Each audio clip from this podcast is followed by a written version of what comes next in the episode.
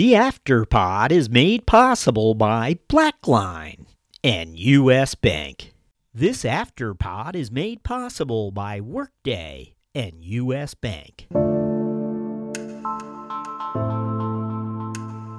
Hello, Thought Leader listeners. This Afterpod, we feature Andrew Eisele, the CFO of JW Player, a pioneer of video on the web. It created the uh, first open source video player. It has grown rather rapidly over the years. And Andrew, uh, we were fortunate enough to speak to a while back. And of course, we asked him for an aha moment, which uh, he quickly supplied us with, uh, sharing some of the passion uh, that he displayed throughout that interview.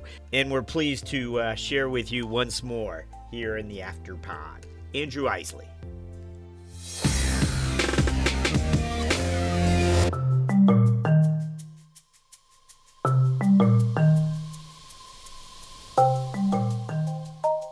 Uh, and when the decision was made to go out and do a larger, uh, raise a larger round of money, uh, that's when I, I came on board and, and joined again the founders that I, I had worked with previously.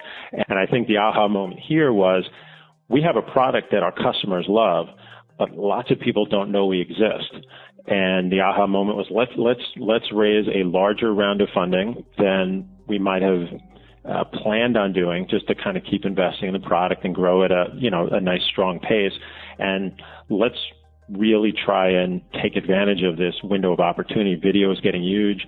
There's other people investing in the space but nobody has kind of the footprint and the install base and the uh, sort of just seasoned, uh, vetted product that we have, and let's build out a sales and marketing organization. Let's build our brand. Let's go up market and work with larger clients who, some of whom were already working with us, but largely based on the recommendation of an engineer or somebody who said, this is the player you should use, and they come to our website, download it, build it themselves, um, as opposed to proactively going out and seeing who are who who are the leaders in video? Who's investing in video? Who needs video infrastructure?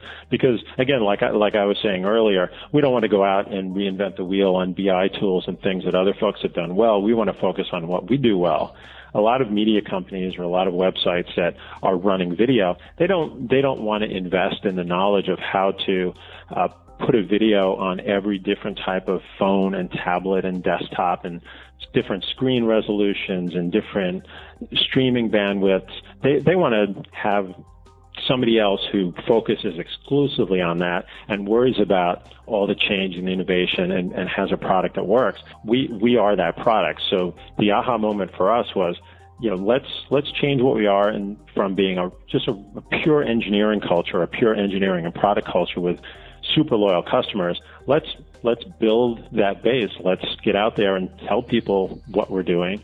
So uh, in addition to continuing to invest in the engineering and, and, and the product side, uh, we built uh, you know, a, a world-class sales and marketing organization, and our business is growing very rapidly. Um, I've never really been at such a point of kind of explosive growth, and it, it's that that good fortune of you know, video is taking off. We have a product people love, but you still have to go out and tell people about it and sell. And there's different requirements as you go out market and work with an enterprise customer who has a much bigger budget, but they also may have uh, support issues that a smaller company, uh, a smaller software company, you know, that's basically just selling e-commerce, kind of a one-size-fits-all business, uh, doesn't work for everybody.